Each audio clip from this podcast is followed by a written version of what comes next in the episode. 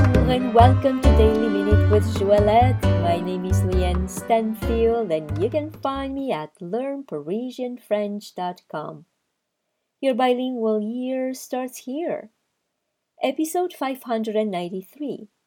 Today we will conjugate the verb battre au futur simple, to beat in the future tense. Battre au futur simple. Please look in the description of this podcast to see the spelling of this verb. Je battrai, I will beat. Tu battras, you will beat. Il battra, he will beat. Elle battra, she will beat. Nous battrons, we will beat. Vous battrez, you will beat. Ils battront, they will beat masculine. Elles battront. They will beat féminine. Je battrai. Tu battras. Il battra.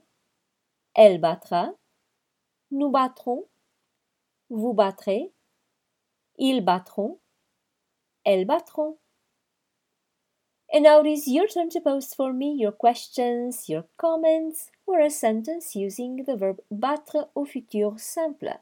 For instance, Je ne battrai pas mon chien. I'm not going to beat my dog. So, if you like this podcast, please give it five stars and share it with your friends. And if you'd like to receive my free French crash course and news about my next French immersion retreat in Paris, please come on over to learnparisianfrench.com and subscribe to the newsletter. Merci beaucoup et à demain!